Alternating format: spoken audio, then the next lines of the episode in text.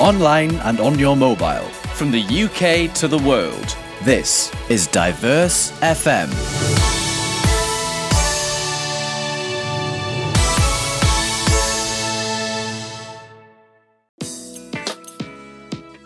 Hello and welcome. You're listening to Robin and Friends, a podcast featuring highlights from some of our best shows on Diverse FM. It may contain some cheeky chats too, so enjoy. Hello, welcome to the podcast. I'm Robin of Robin and Friends. This is the final episode of the season 2. It's fascinating, isn't it? I've been still thinking about doing the first episode just before the January the 1st, 2020, having a chat with my executive producer Phyllis, talking about what's happening in our lives and what could happen in 2020. We did not even realize we could and in this situation like this one, like currently the coronavirus outbreak, everyone's locking down at home. We never thought about that. We thought we're gonna have a happy, fantastic, creative, great 2020, but it's just different. And I saw so many different I would say different types of news, but sad news is more than happy news. This is what I feel like, I mean, for the first half of 2020. So what do you think? What's your news? Maybe personal news, maybe any updates in your life, careers, family. Do get in touch with the show if you want to. More than happy to hear from you. But in this episode, we're going to looking back at... So again, like the past 5 months in different countries. I mean Cardiff in the UK. My executive producer, who will join me a little bit later, Phyllis, she's in Angola, in Africa, working there for a few months. She's been experiencing different types of life. I'm experiencing different types of life. So do chat about what's happening in both of our lives in the past few months, and a little bit look back if you want to. Some topics we'll talk about in the show. Robin and Friends. Join me now on the line is executive producer Phyllis. Hi, Phyllis. Hi, Robin. How are you? I'm good, thank you. You don't sound like energetic at all. Are you okay? I'm okay. I'm fine. Yeah. Thank you. It's hard time, isn't it? It's weird and difficult time for many people. It doesn't like... I just said, I'm leading in the intro, saying it's really nothing like we discussed at the beginning of this season. Just still remember, we talk about our vision of 2020, how we... expect some changes happening in this year at the beginning of this season, the first episode, and then everything changes so quickly. And now we ended in locking down. You're locked down at your home as well, aren't you? Yeah, definitely. Well, we have a high expectation about our 2020, but right now the situation is really terrible. Yeah, I know. That's something really not expected at all. So basically, let's start with some of the experiences you had in Angola, shall we? Looking back at the few months you spent there, have you ever felt that there were lots of, maybe misunderstandings, maybe some difficulties in communicating with either your colleagues, your friends, or local people there? Well, with the local people, I have experience. Because I think there exists a huge difference between between us. We Chinese, we think we are trying to avoid the troubles of others. We try not to bother others if we can resolve this problem by ourselves. But the local people, they are trying to ask anyone to help them. They think, oh, I'm in a terrible situation. I need your help, and although I can do it by myself, I still want to ask others to help you because you have the capacity to help me, and why not help me? That's a big difference. When I came here, I was experiencing cultural shock. Mm. I think culture shock is something... It's a huge difference between us. Yeah, I think the culture shock is quite a realistic thing. I still remember when I arrived in the UK, the first thing I feel like it's difficult to understand is that whenever I want to buy a train ticket, I have to... I mean, for example, if you bought it online and you want to get the tickets in the ticket office or on the ticket machine in the train station, you have to present the bank card that you use to purchase online. I don't get it. I think this send me a code. What I need to do is just simply typing the code into the machine, and I should be able to get my ticket. And they require that I have to insert the card. That's fine, but why is that happening?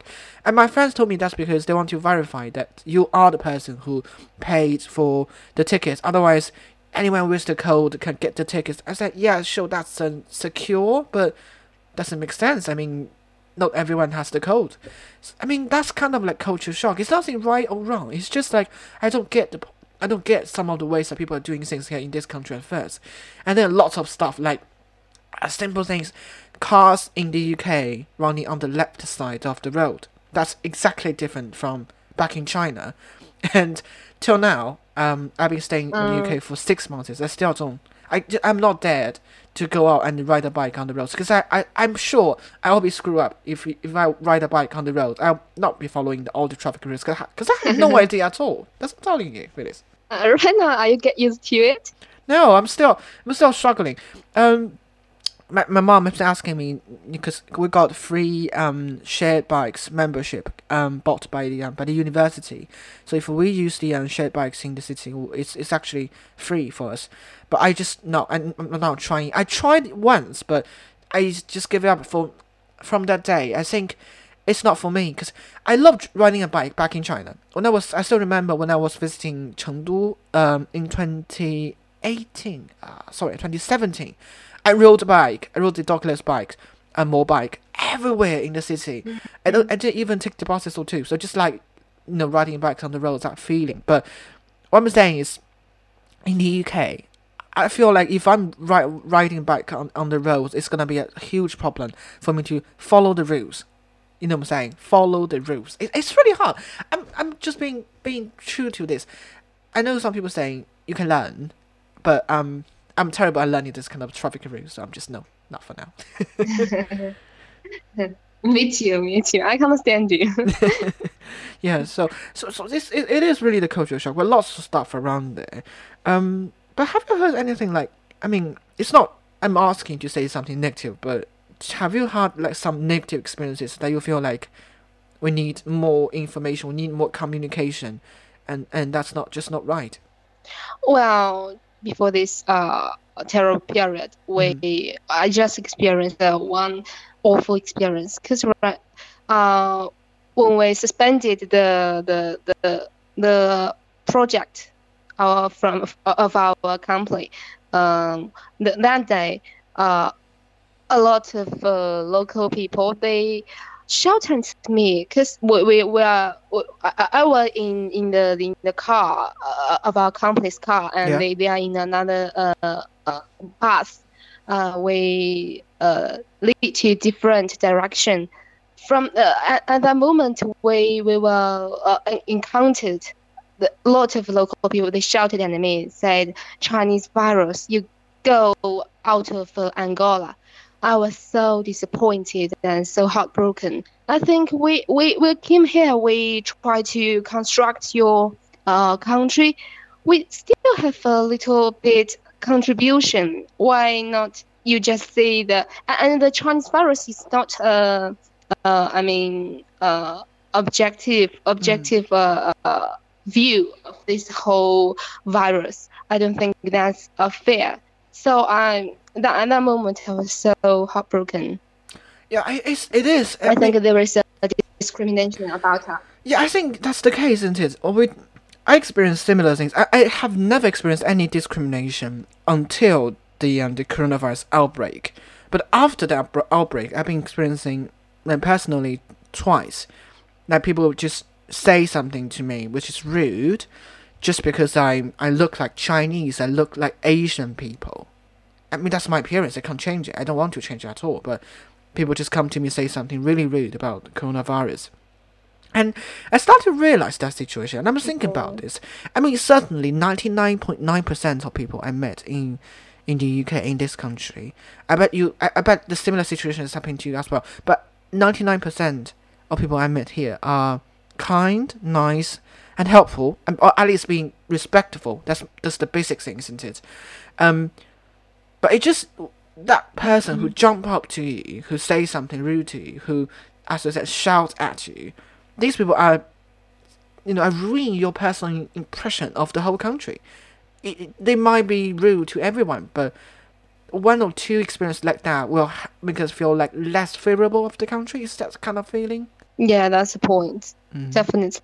Right now, I really all the time in my work, I was trying to be nice to them. I need to cooperate with them. Mm-hmm. The worker, because I'm a translator, I need to translate their words to the supervisor of this project. But in this process, I find that there is a huge difference between the pattern of mind. If you say, "Oh, you need to finish this," I will explain and demonstrate how to do it. You need to know it, because most of our local workers, they don't know. They don't have a basic knowledge about the construction. They just you tell them to how to do it. Yeah. Then our Chinese workers they try to teach them. And if you teach them one thing, and another thing is you think it's common sense, you don't need to teach them or mention it. But if you ignore this little thing, then they will make mistake, because you don't mention it. They just do exactly what you told them, and they will not think about another things. So always there is a huge misunderstanding between the Chinese worker and the local worker. Then there will be a conflict. The local worker doesn't. They don't like the Chinese worker. They think, oh, they're so arrogant. They don't understand us. Their language is poor, and we can't communicate with them. Because sometimes the Chinese workers, they are trying to communicate with them, because they think their Portuguese is it's okay, they can communicate. But sometimes the local workers are not satisfied with the language, and also with their attitude. Also, I think it's I'm not saying all the wrong, all the fault is the local worker. The Chinese worker also they sometimes they really have a bad attitude. But I think the big misunderstanding is their pattern of thinking and the cultural thing, indeed. I get the point. I mean, there are odd things involving in the situation you just mentioned. There are the cases where, I mean, your colleagues from China, they might have problems with languages. I mean, you learned Portuguese yourself there. You had a little bit knowledge, or a lot of Spanish, but you did not systematically learn Portuguese like in the uni, so you spent lots of time learning there. There could be a case that some of your colleagues didn't have enough time, or either didn't want to spend lots of time learning languages, so the communicating could be not that effective. So I think that's one point of the conversation. But another thing is, it's really like part of the culture, like how people learn doing their job. As you mentioned, for me, maybe for some, they can think, or they will think more. So if you tell them that there is one way to do this stuff, they will think about it, reflect on it, and then do another stuff in a similar way without you telling them, which you may want to say is common sense, as you said that. But for some people, they are really they may just want to earn a living. They are not really into construction. They are not passionate about it. Just as a job, so they don't want you to think about it at all. They want to do only things that you told them. So I think that's reasonable situation that could happen. That's what I'm saying. Not saying who is right, who is wrong, but the miscommunication is there. It's just definitely misunderstandings and miscommunication there. And I'm not sure. I mean, I think you are pretty much a nice person. You don't really argue or be angry about people at all. I would say that, because I know you're spending time working together for a couple of years. So I know definitely you're not the person who are going to shout or saying something real. You're not like them, no. But it's just saying, because I think that's... Yeah, but I've seen some rude colleagues. I have to admit that that's a fact, because it exists widely in the foreign companies in Angola. Because I think there is a fact that exists in the history, like the colonial history, the slave history. Some foreigners, including Chinese, they still the older generation, they still have a stereotype about this slavery impression. They think, oh, their history is bad. And right now, I mean, in the perspective of some Chinese and foreigners, they think they don't have the basic respect for the local people. That's a fact. Mm. And that's a problem, isn't it? I mean, working in a different country or studying in a different country, like I am doing at the moment, means that we need to learn their culture and their way of thinking. I'm not saying that.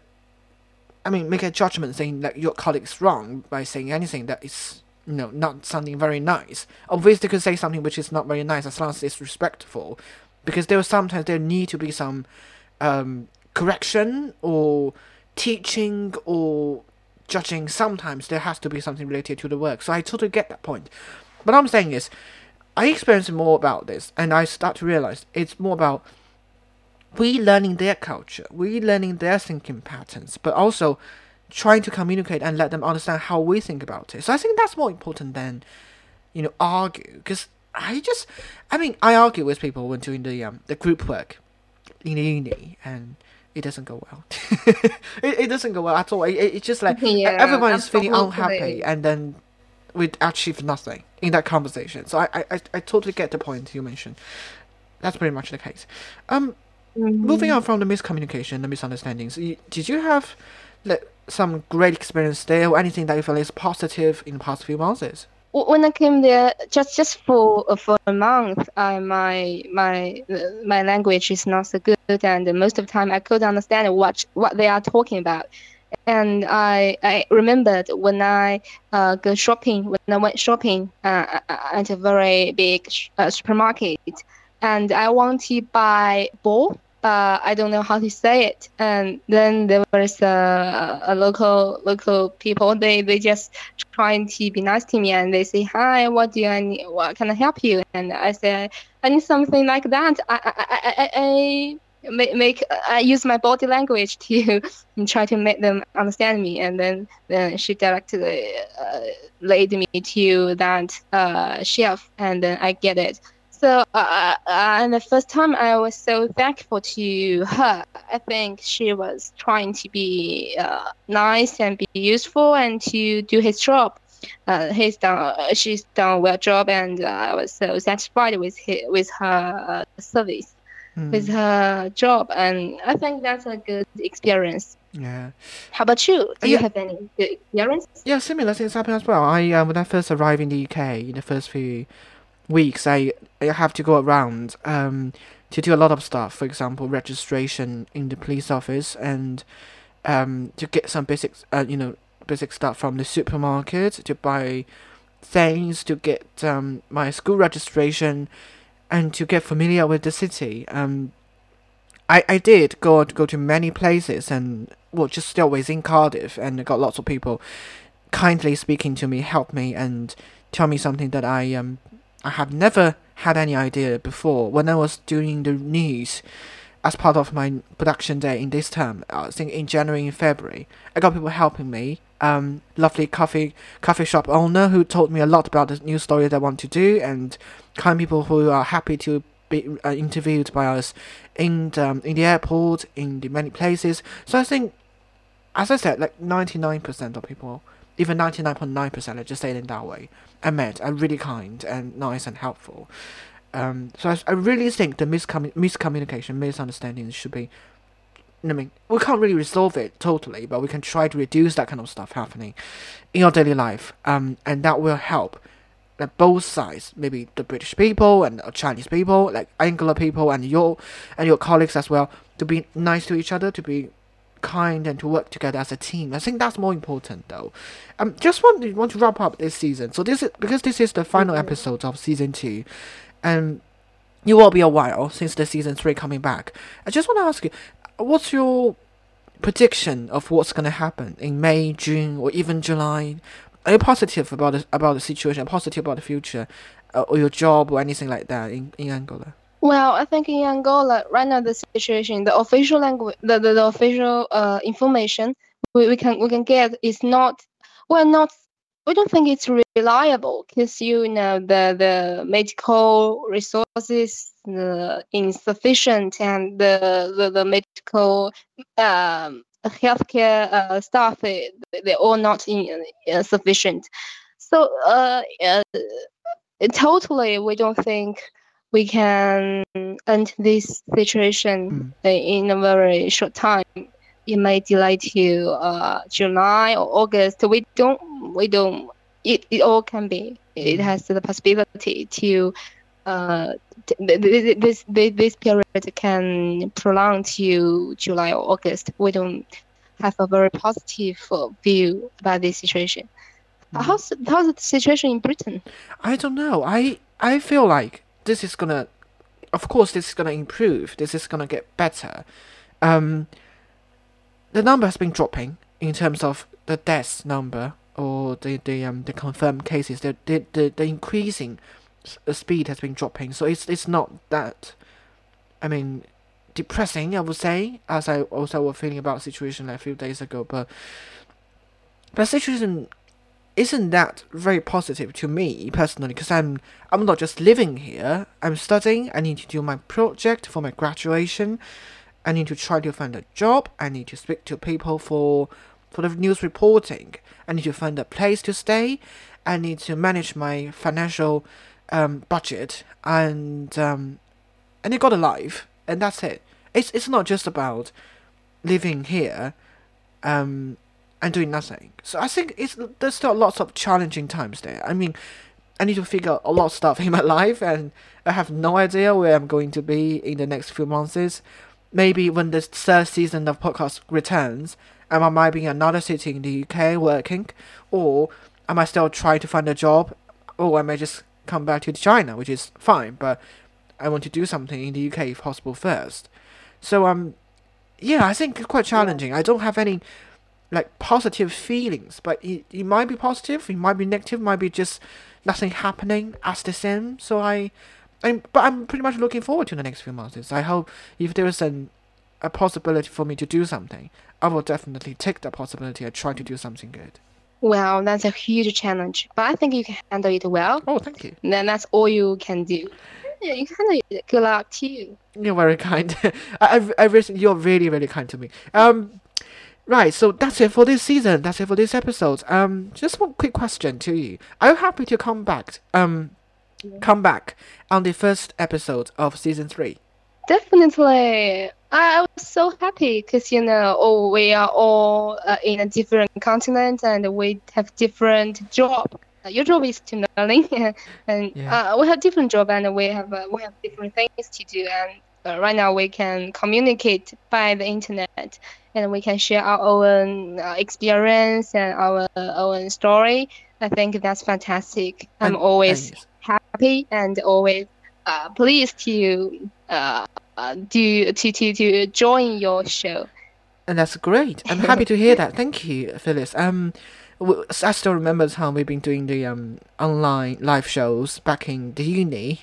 We got the classroom. We do the show together. We share the microphone. That microphone is still here with me in the UK. I brought it here from China, and now we're doing the podcast. We started in June 2019, and you have been like the huge part of season 1, and we finished the season 1 in November. We started season 2 in January, and now we are at the end of season 2. We'll take a few months off, just like a quick break, and then we may come back later this year for season 3.